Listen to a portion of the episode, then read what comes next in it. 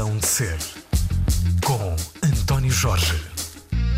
Olá para todos, muito bom dia, sejam bem-vindos a mais uma edição. Este programa está, como sempre, disponível em podcast, para começar, por exemplo, na RTP Play, onde quer que tenham acesso aos podcasts habitualmente.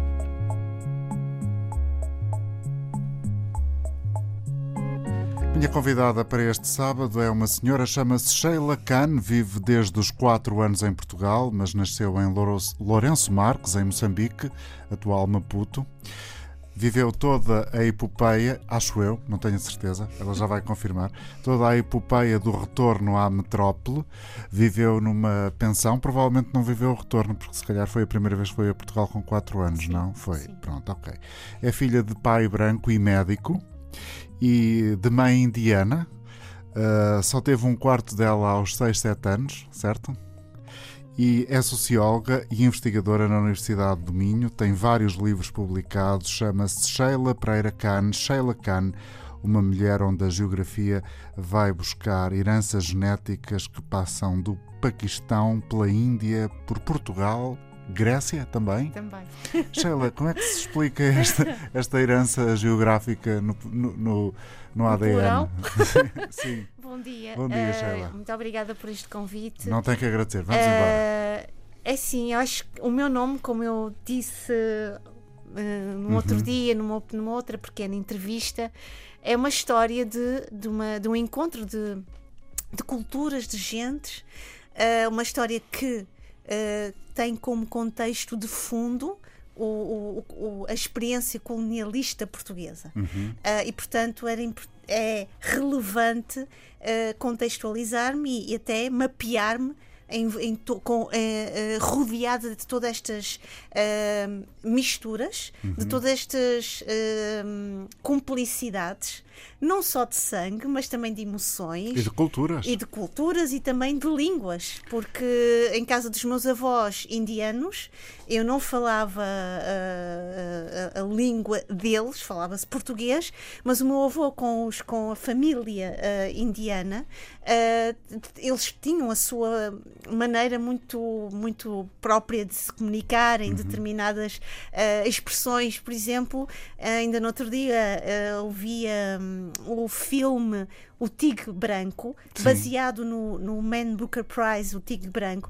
E eles tratavam-se por BT. BT é querido, querida. E o meu avô tratava-me por BT. E eu achei Pode ser BT ou beta, não é? não, não, BT, BT mesmo. BT é uma maneira carinhosa eh, de tratar a- a uma pessoa da família ou então alguém muito próximo, mas na minha família era muito usual, na minha família indiana. Uhum.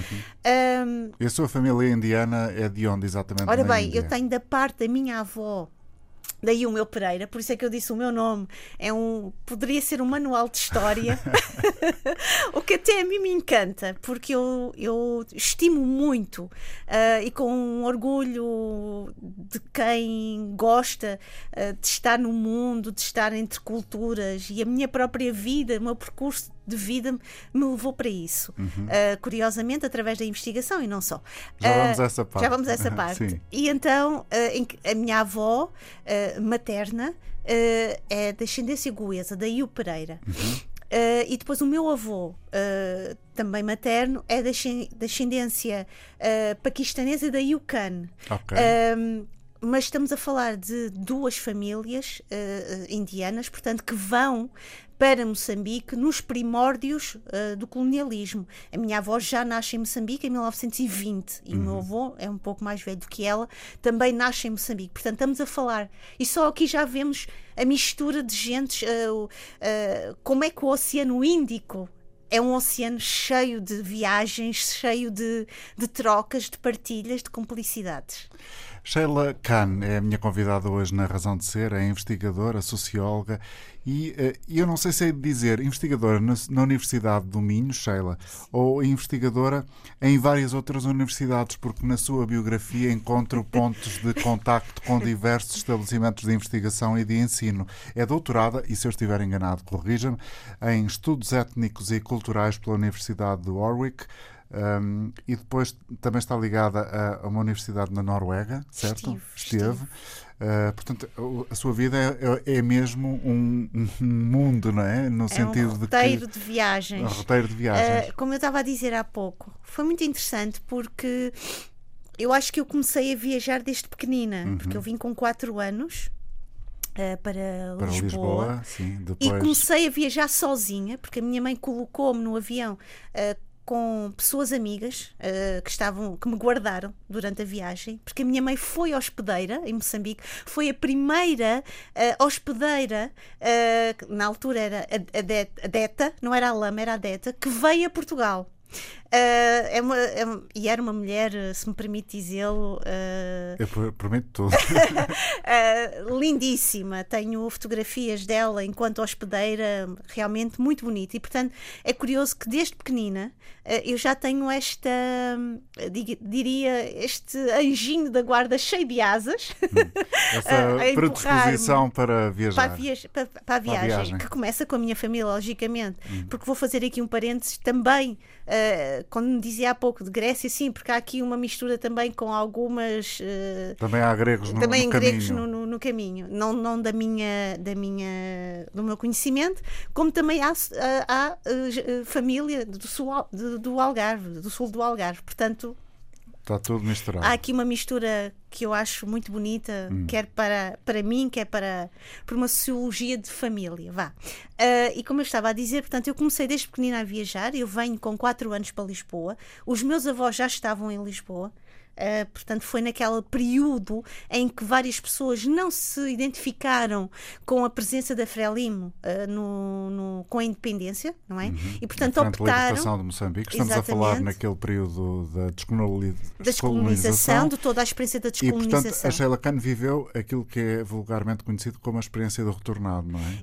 Exato, não sendo retornada não... porque tinha nascido em Moçambique. Mas, apanho, mas vi nessa onda, vi, isto é, eu não vi nessa onda, eu em Lisboa e sou completamente absorvida e, e, e, rodeada por uma mescla de pessoas, eh, de, de, de, de uma variedade de, de, experiências de vida, de, de, uhum. de, proveniências. de proveniências, até de, eu vou dizer isto de uma maneira poética, até na cor da sua pele há histórias belíssimas e narrativas de vida belíssimas. A primeira pensão onde eu estive eh, eu não me lembro onde, é, onde foi e infelizmente não posso agora saber porque os meus avós já não estão comigo. Uh, era uma pensão enorme. E aquilo que a Dulce Maria uh, Cardoso conta no retorno, eu vivi aquilo. Uhum. E portanto houve ali, eu quando li o livro dela, eu senti uma, logo uma empatia enorme. E lembro da minha avó de me dizer: Tu eras a menina, a menina pequenina que ia juntamente com o senhor uh, vozear o, o, o número das, das mesas para as pessoas se sentarem. Depois mudamos para uma outra pensão, uh, no Campo de Santana, onde fiz a minha primária, que é o Campos Marte da Pátria também, e aí foi uma, uma vivência que me marcou muito, uh, porque eu vivia à frente do jardim, de um jardim, uhum. e, era, e era o meu mundo, juntamente com, com os miminhos e o carinho da minha avó, que sempre foi uma pessoa e uma mulher muito especial na minha vida. Um... E eu vou acelerar um bocadinho Sim. esse percurso para chegarmos à questão das universidades. Das universidades, está Porquê? bem. Porque a senhora hospedeira primeira de Moçambique depois tem uma ligação especial com as universidades? É, também, também. Porque quando a minha mãe e o meu pai decidem sair de Moçambique já nos anos 80, porque a minha irmã nasce em 75, portanto eles vêm para Portugal eh, penso perto dos anos 80 ou já nos anos 80. Uh, uh, o meu pai é colocado em Ferreira do Alentejo como médico, a minha mãe nessa altura está uh, a tomar conta da minha irmã, mas depois a minha irmã, a minha mãe é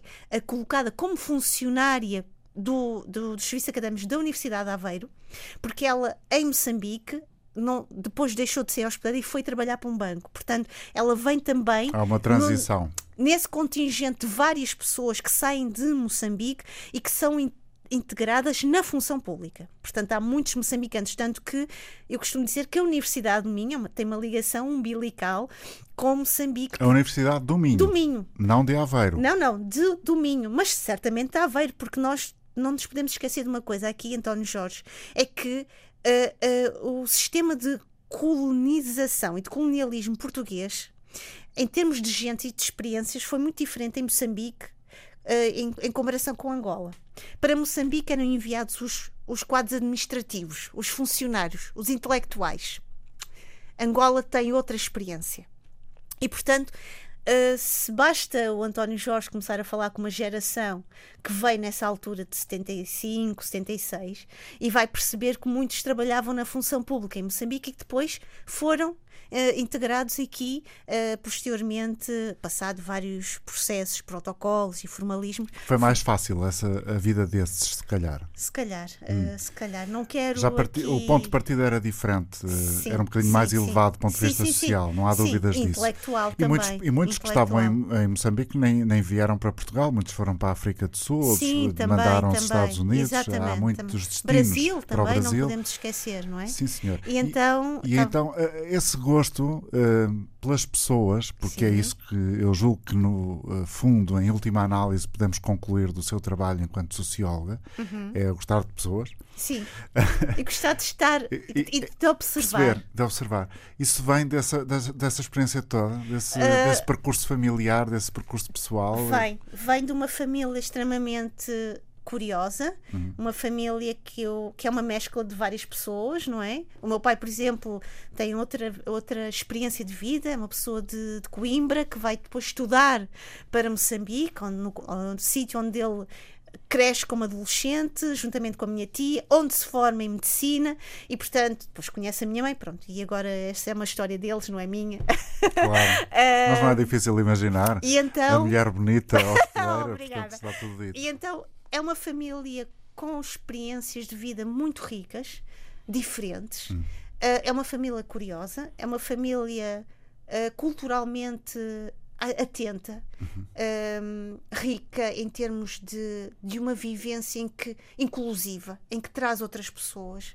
Nós não fomos uma família fechada, pelo contrário. Depois é uma família que aqui eu tenho que dizer o grande mérito e a grande nobreza de se calhar de eu ser o que sou hoje em termos de leituras, em termos de, de querer abraçar o mundo, vem muito da minha família. Uhum. Um, a minha família é uma família que gosta imenso de ler. E quando eu digo ler, não é uma, uma leitura no sentido de alardear que tem livros, é no sentido de as pessoas adoram ter livros, adoram ler, adoram falar sobre eles. Nós passamos almoços e jantares e lanches a conversar sobre literatura, política, mas é uma, é uma, é uma, é uma relação de alma uhum. com, com a leitura, com a literatura. Como com, se fosse uma extensão do mundo, corpo. É? Exatamente, com o mundo do conhecimento. E foi uma coisa interessante porque eu até aos 11 anos já não gostava de ler era grande. E depois eu acho que o meu pai, quando ouvir, quando escutar esta entrevista, vai gostar. foi o grande pesadelo ou a grande desilusão do meu pai, porque o meu pai sempre foi um homem que, que, que adorava ler uhum. e, e, adora. E tinha continua. mágoa pela filha? Não era mágoa, era alguma em surpresa. Criança, alguma não queria surpresa acreditar triste. como é que é possível. E curiosamente foi uma prima minha que, espontaneamente, e me oferece. qual foi o livro? Perfeitamente. Alice Vieira, Rosa, minha irmã Rosa que me marcou muito. Uh, e foi aí que me abriu ah, as portas do olhar, as portas da curiosidade, as portas de uma alma ainda adormecida, muito sonâmbula, muito virada para a televisão. Uh, e depois estive em casa, realmente. E as pessoas, quando ouvimos entrevistas de uh, escritores, artistas, pintores, falando deste privilégio, eu identifico-me com ele, porque a verdade é que muito começa no seio familiar. Eu tive acesso, desde muito pequena, a, a uma biblioteca riquíssima, porque o meu pai era, era um, ávido leitor sócio e colecionador. do Leitores. Sim, portanto, eu tinha li tudo. a Gabriel Garcia Marques aos 16 anos. Isto não faz de mim uma pessoa especial, isto faz de mim uma pessoa privilegiada, porque o meu pai uh, adorava uh, escritores uh, latino-americanos, portanto, todo aquele realismo mágico dos anos 80 e 90, eu, eu li absorvi. Foi mal para mim porque li muito cedo alguns autores e, portanto, às vezes eu tinha assim um certo desencontro com as pessoas da minha idade. Uh, eu eu fechei-me em casa com os meus 17 anos para ler os. Um, 100 anos de solidão, que foi uma coisa absolutamente maravilhosa. Claro que eu depois contava isto aos meus colegas, aos meus amigos, eles ficavam Quem assim, extremamente. conheciam-me, conheciam a Sheila que comunicava, que estava com eles, a Sheila amiga. Sempre foi uma grande faladora, Sheila. Uma tramela, como se dizia Não. aqui, ou diz aqui Não. no Norte, não. Eu sou uma. Introspectiva. Eu sou uma aporia dentro de mim.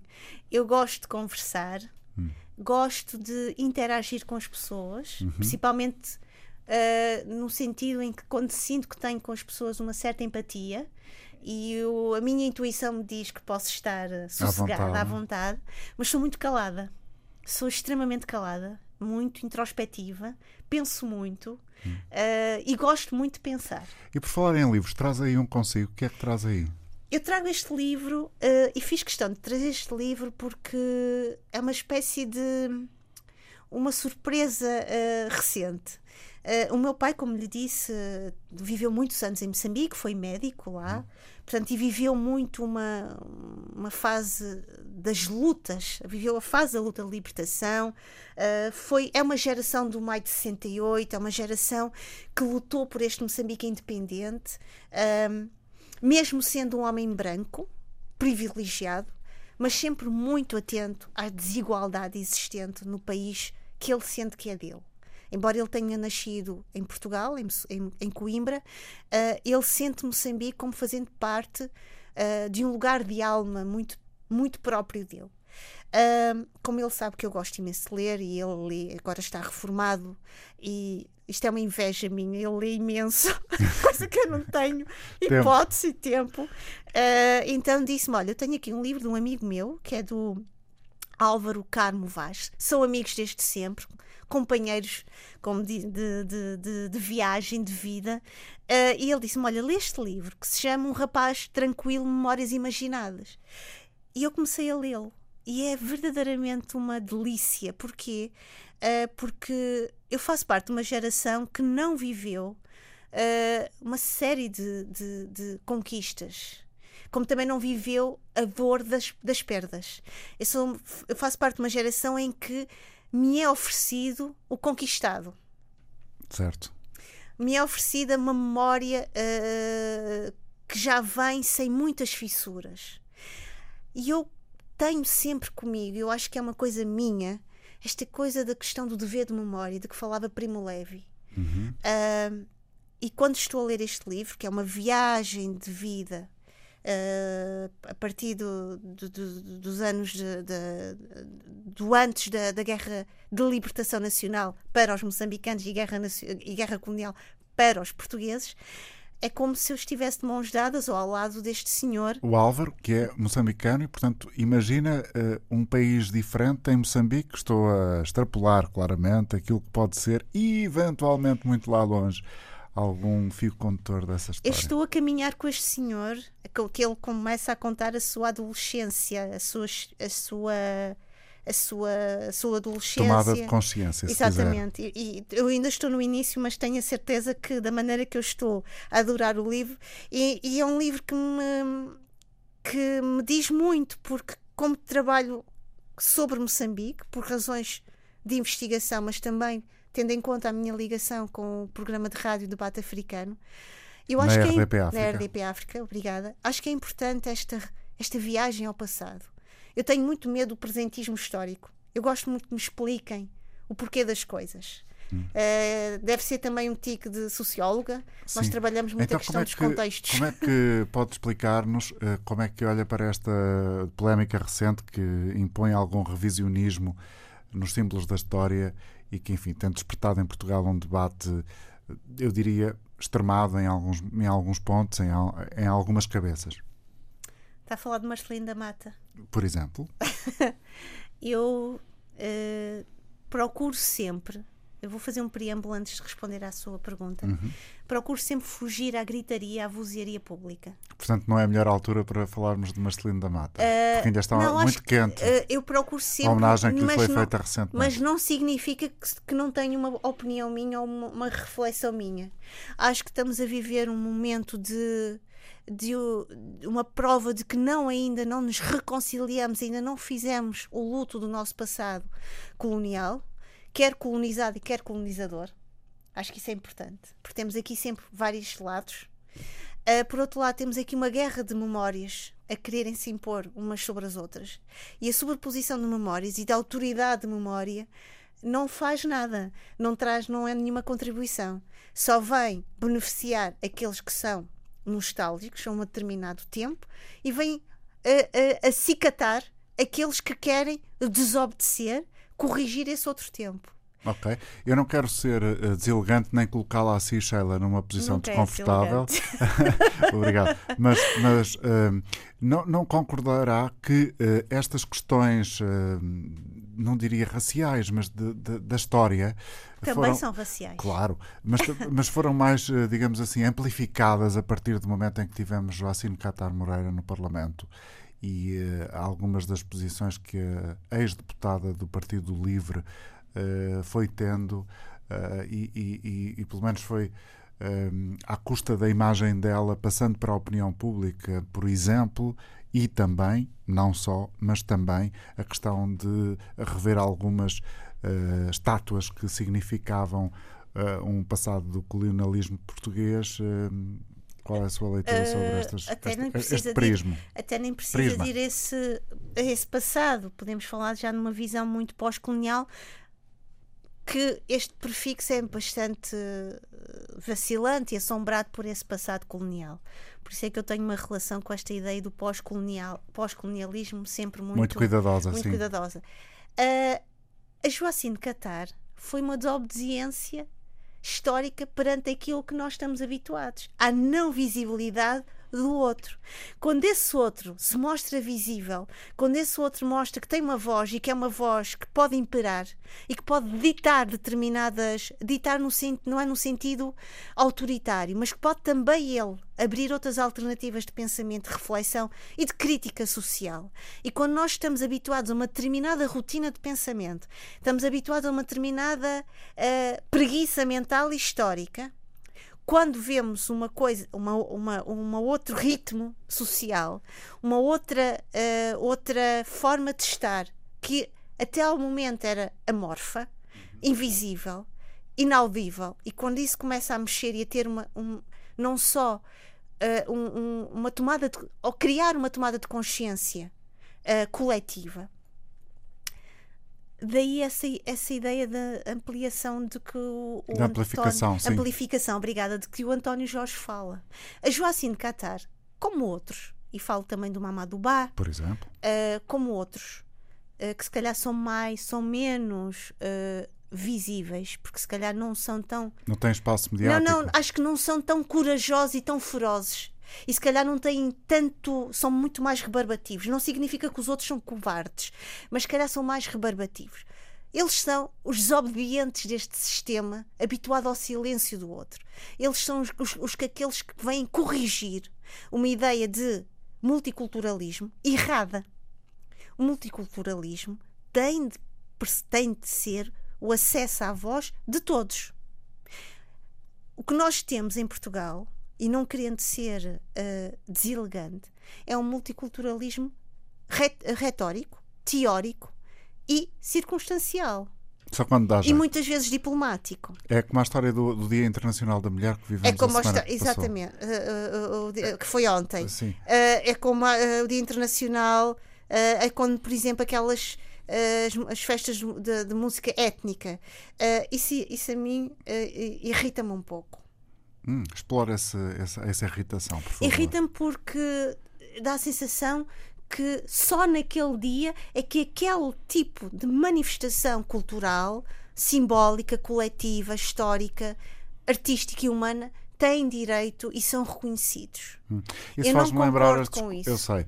E faz-me lembrar um bocadinho as, discussão, as discussões sobre o interior do país que só interessa lembrar, eh, porque dá jeito em alguns motivos. Só interessa é? lembrar quando é preciso, quando vamos à caça de votos, só interessa lembrar quando nos recordamos que Portugal não é tão urbano e cosmopolita e que tem outro lado mais uh, tradicional, muito mais primordial, que não deixa de ser belíssimo, hum. mas que são, de certa maneira, aqui um malabarismo de linguagem político que a mim, que, que a mim me traz uma certa Uh, quando eu digo irritação, não é no sentido que me apetece agora pegar num pau da vassoura e bater em alguém, mas cria-me irritação porque eu acho que uh, a inclusão tem que ser algo do cotidiano, tem que ser algo, tem que ser alguma coisa que nós sentimos na nossa pele.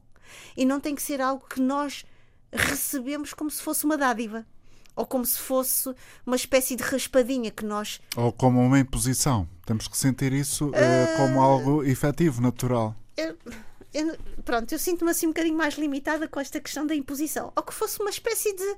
uma. uma. Hum. uma parece que estão a ser. Uh, complacentes connosco. Estamos a, e eu não gosto da complacência nesse sentido. Então. Uh, acho que tem, é necessário haver um sentido de fraternidade. Quando diz connosco, quer dizer o que é exatamente? Connosco, seres humanos. Uh, eu uh, tenho comigo uma coisa muito boa, mas vem da minha educação. Em casa nós tínhamos diferentes uh, tons de pele.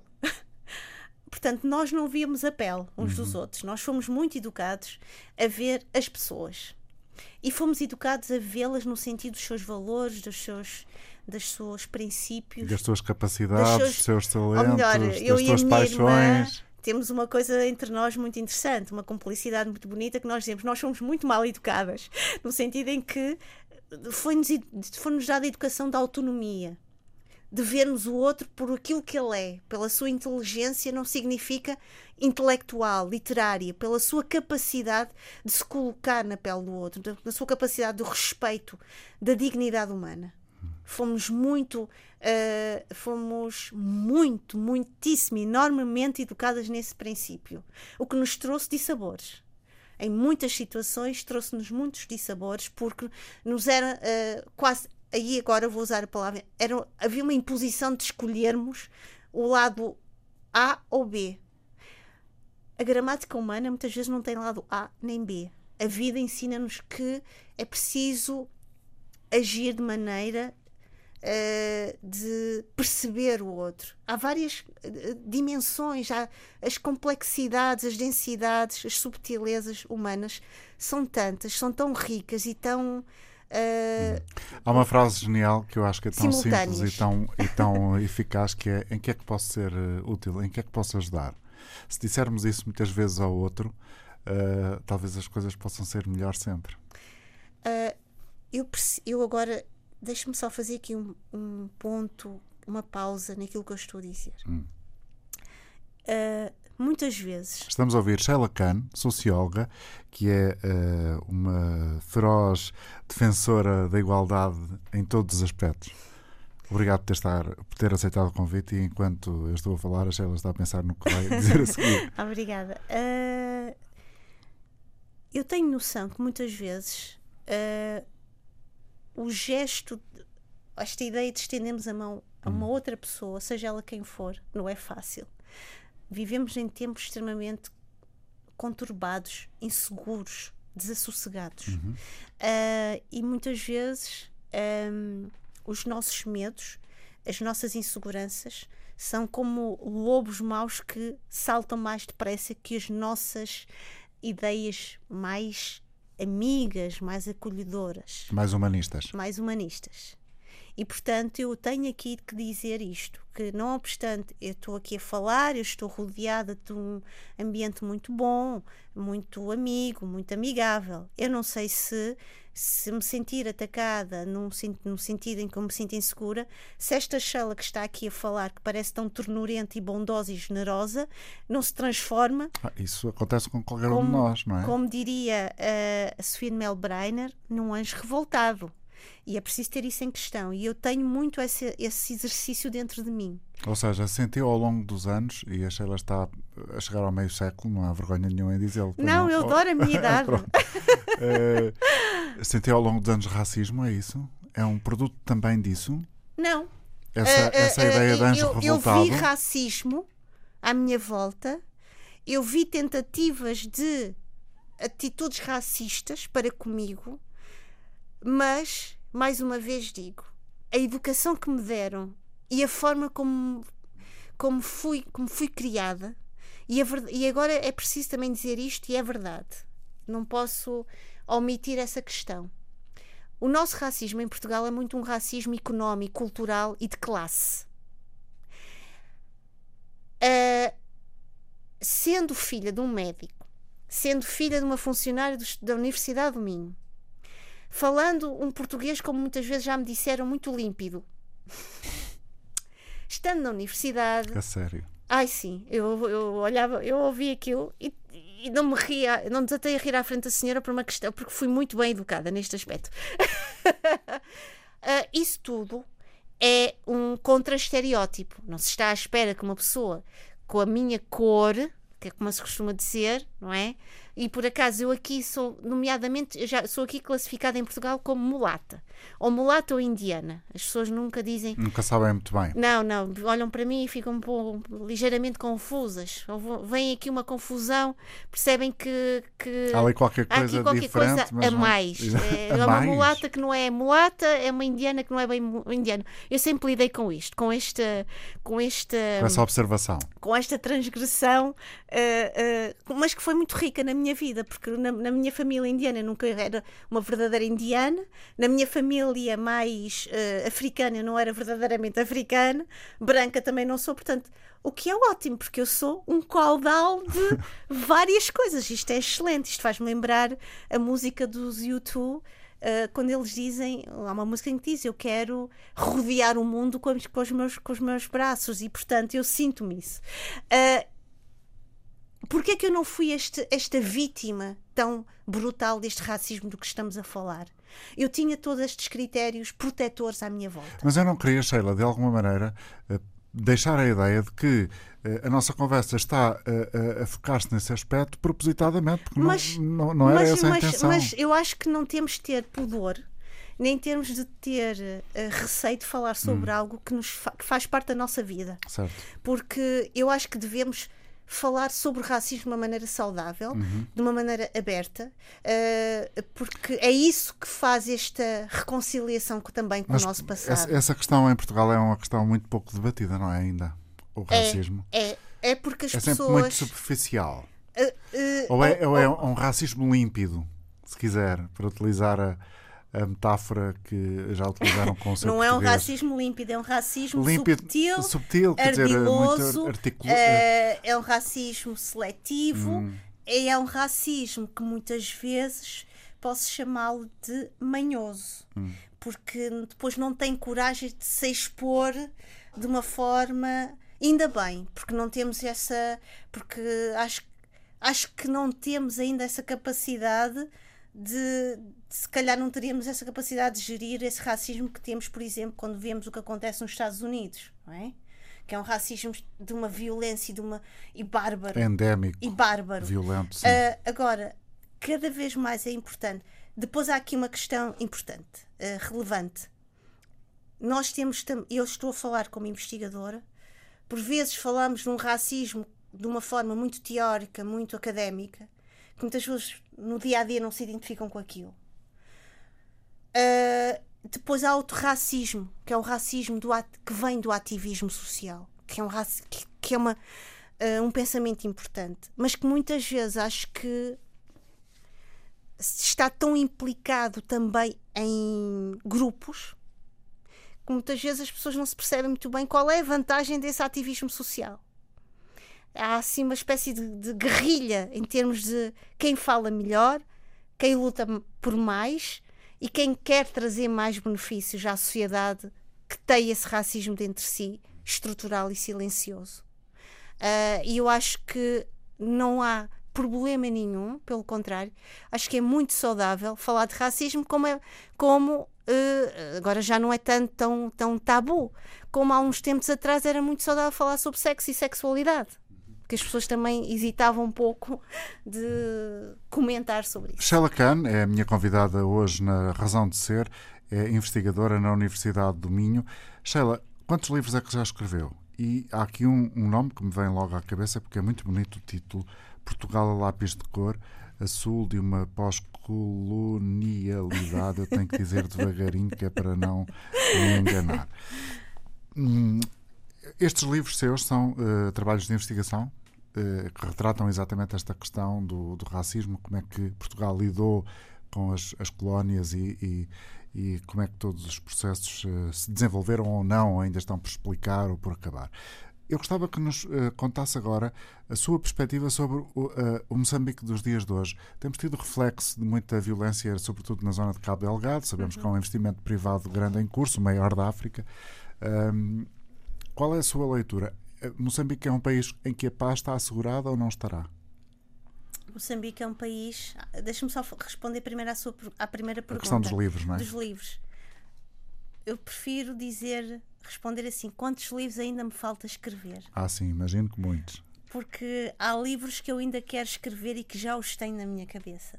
Uhum. Uh, só preciso de tempo, saúde energia e muita garra para os fazer, para os escrever e, e também muito trabalho, porque uh, não sou um gênio, sou uma trabalhadora e uma aprendiz de todos os dias e, portanto, há ainda muitos livros que gostava de escrever.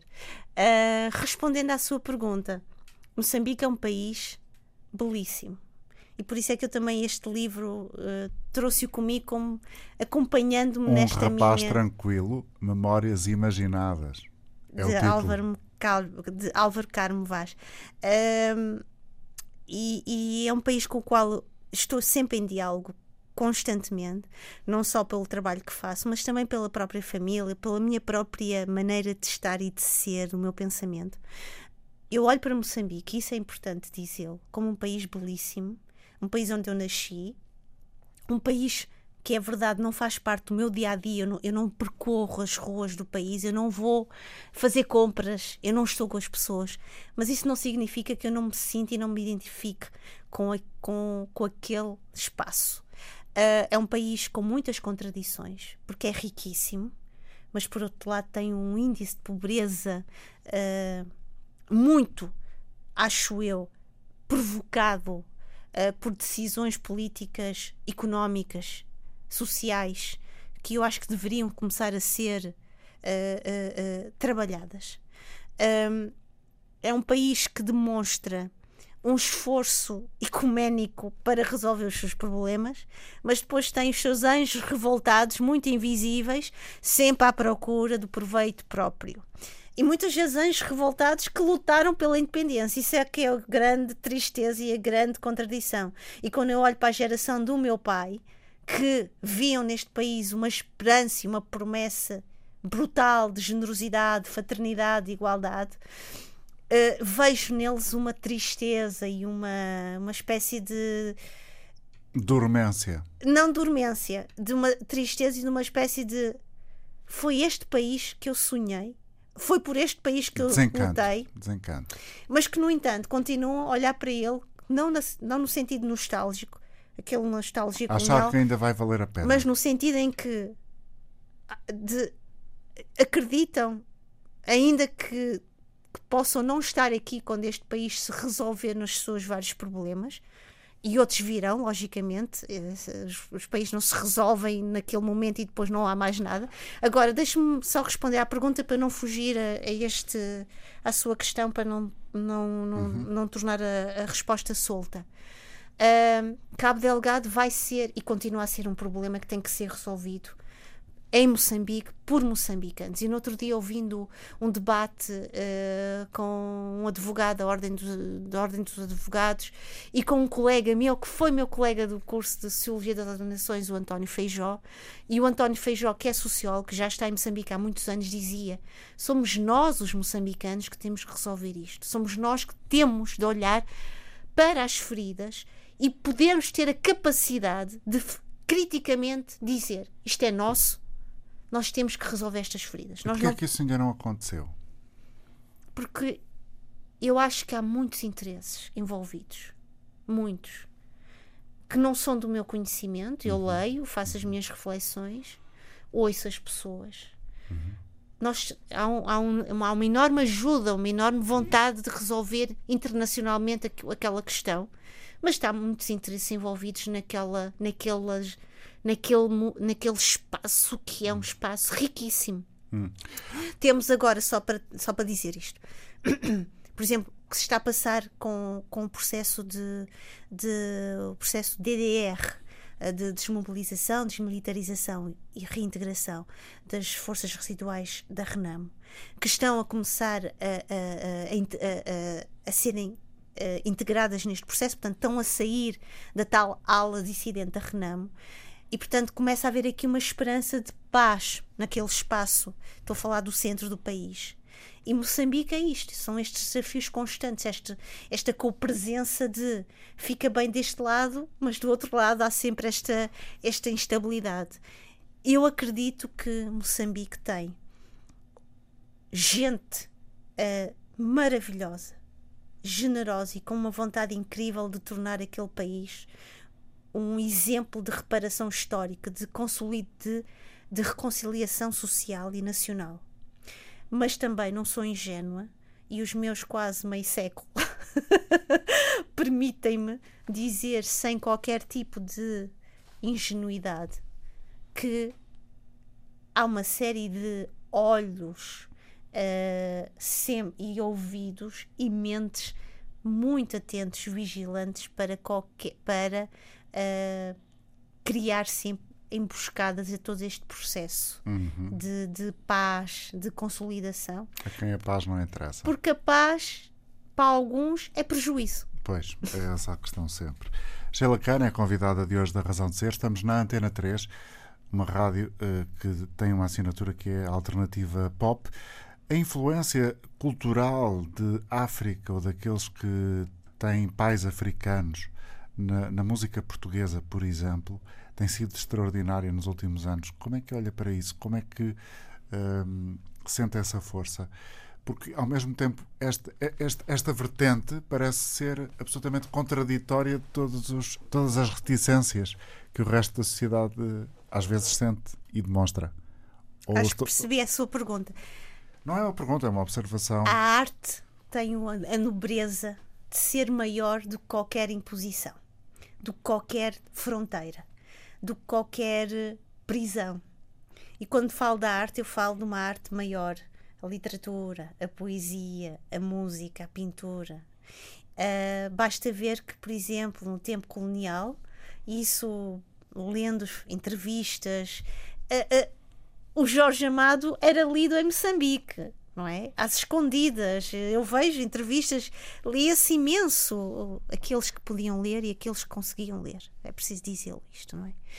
Uh, e a música é algo. Uh, é um animal selvagem, é um animal desobediente, é um animal que, que que é impossível agarrar-se e eu acho que isso acho isso maravilhoso essa essa experiência que nós podemos ter de olhar para países que não podemos lá ir mas no entanto ouvimos as músicas desse país que é produzidas que é produzida nesse país ouvimos as vozes artísticas que são produzidas nesse país e acho que eu falo por mim.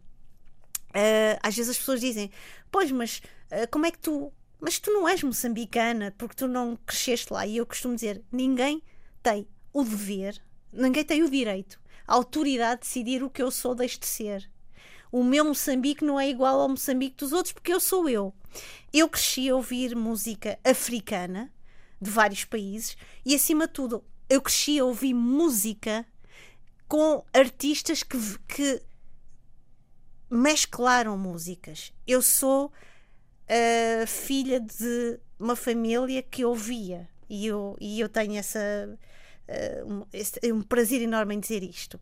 Eu, de pequenina, como a minha irmã e o, e o meu pai e a minha mãe, eu, eu, falo pouco do meu irmão e ele vai me desculpar porque o meu irmão nasce uns anos mais tarde, mas ele também também uh, uh, assimila, desse espírito. também assimila. Nós ouvimos Chico Buarque, eu lembro de ouvir o, a ópera do malandro com o meu pai ao sábado à tarde e estarmos os três a cantar, a ouvirmos as letras e, e ele explicar as letras.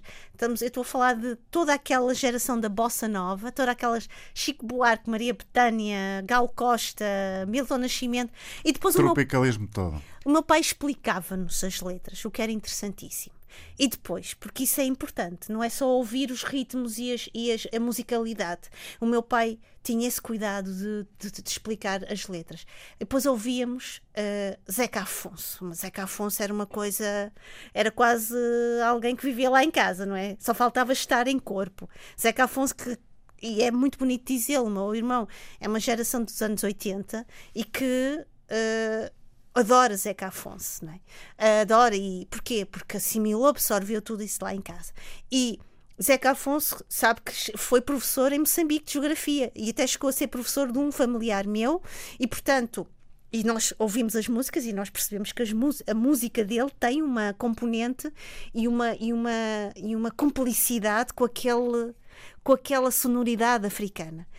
Uh, Sérgio Godinho, Estrovante, Jorge Palma, José Mário Branco. Eu lembro do meu pai nos explicar de uma letra até à outra o Pano Cru de Sérgio Godinho, que é um álbum maravilhoso, que no fundo é a história, é um manual de sociologia de um Portugal pós 25 de Abril. Posso concluir, Sheila, que quem teve a sua educação, não foram muitos, mas que uh, tem uh, raízes ou ligações muito fortes à África e veio para Portugal e que é agora uma geração mais nova que a Sheila e do que eu. Uh, e, que, e, que, teve esse uni universo, é por isso que eles agora, muitos deles estão a dar, ou também é por isso que muitos deles agora estão a ter, a ter muito sucesso, porque conseguem recombinar essas influências africanas com as influências globais, que este mundo é afinal então, cada vez sucesso... mais de, de, de, imensos pontos de contato. Sucesso é uma palavra, é, é um conceito relativo. relativo. Sim, claro. Eu acho que estão a, ter,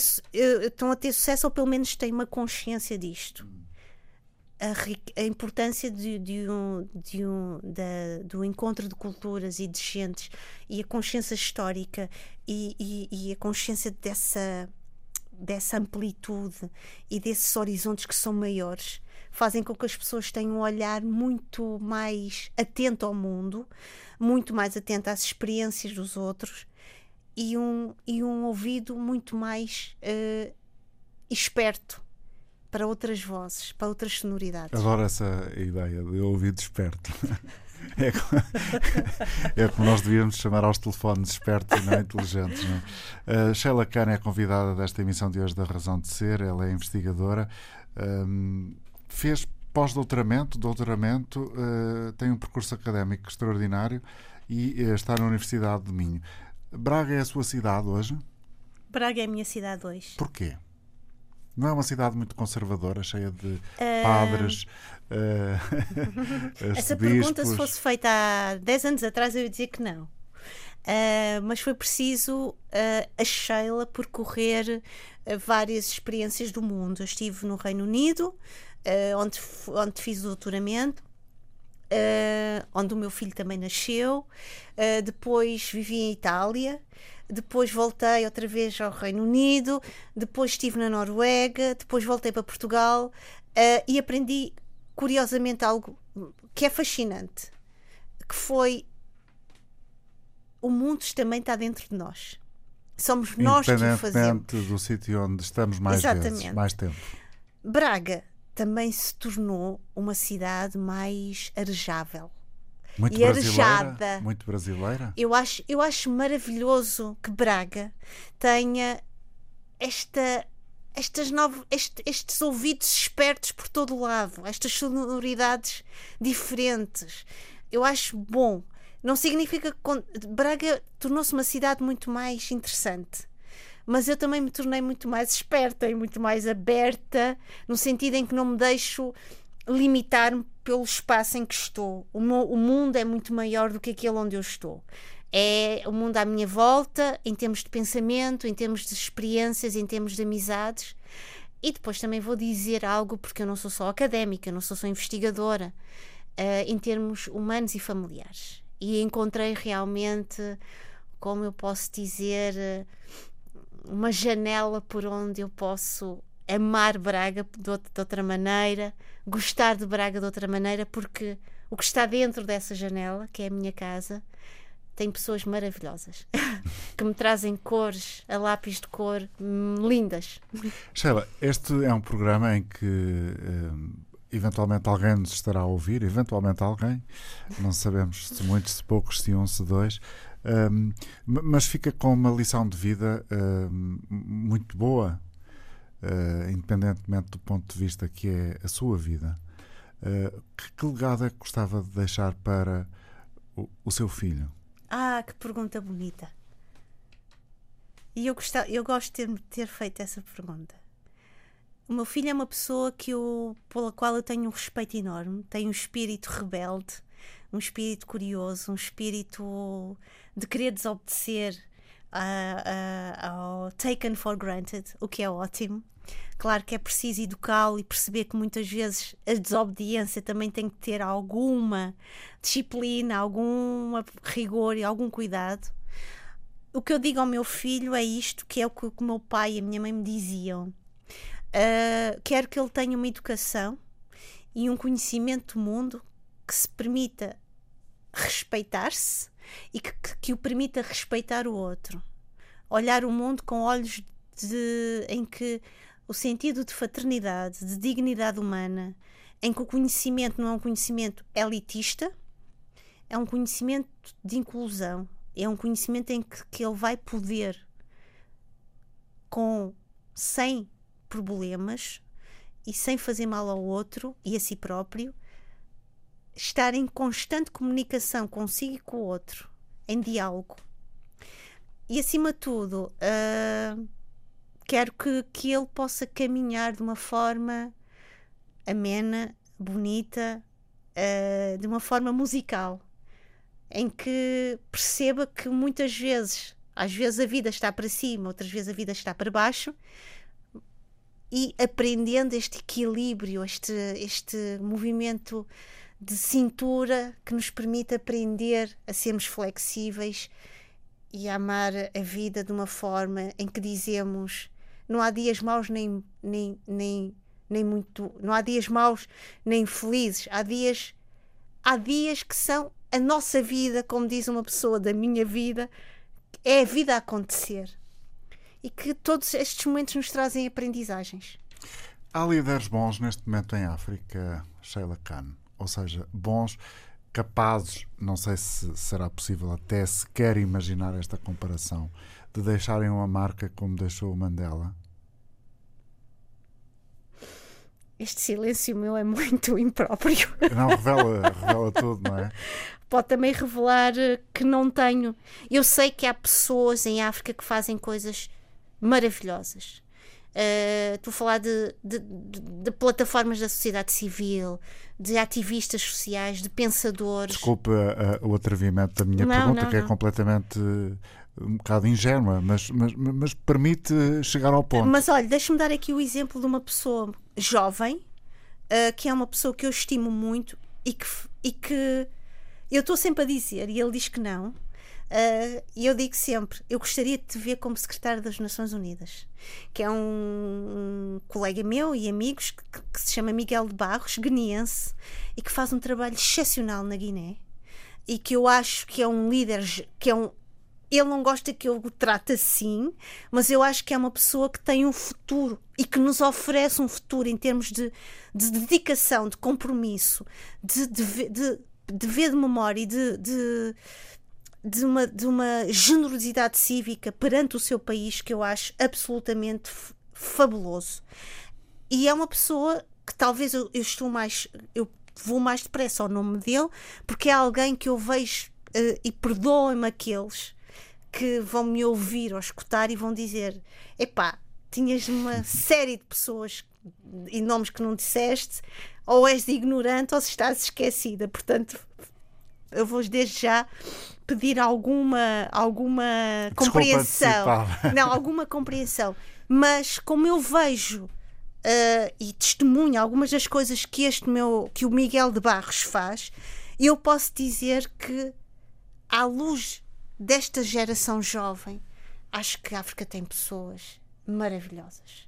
E eu própria muitas vezes tenho vontade de ter a capacidade de me de viajar e de poder estar ao lado destas pessoas e de poder caminhar com elas, porque fazem coisas absolutamente excepcionais que nós, no mundo ocidental, muitas vezes achamos que, é uma banal, que são banalidades. Nomeadamente. Olhe, por exemplo, a questão da água, a educação para a água, o saneamento, da agricultura, das questões das culturas, as questões do ensino do, às mães de determinadas.